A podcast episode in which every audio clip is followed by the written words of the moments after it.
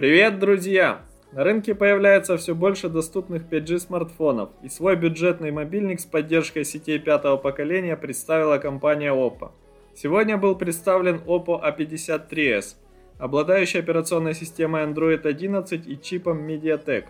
Смартфон обладает IPS-дисплеем диагональю 6,5 дюйма, разрешением 1600 на 720 пикселей с соотношением сторон 20 к 9 и частотой обновления 60 Гц.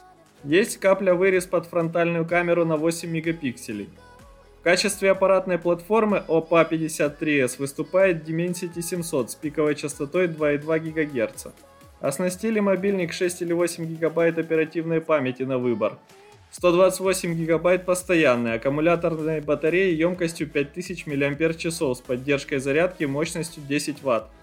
OPA 53s получил дактилоскопический датчик на боковой грани – Тройную тыльную камеру 13 мегапикселей плюс 2 мегапикселя макромодуль плюс 2 мегапикселя датчик глубины.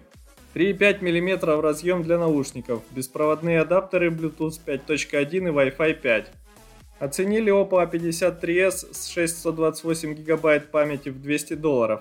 И за модификацию с 8 128 ГБ запросили 230 долларов.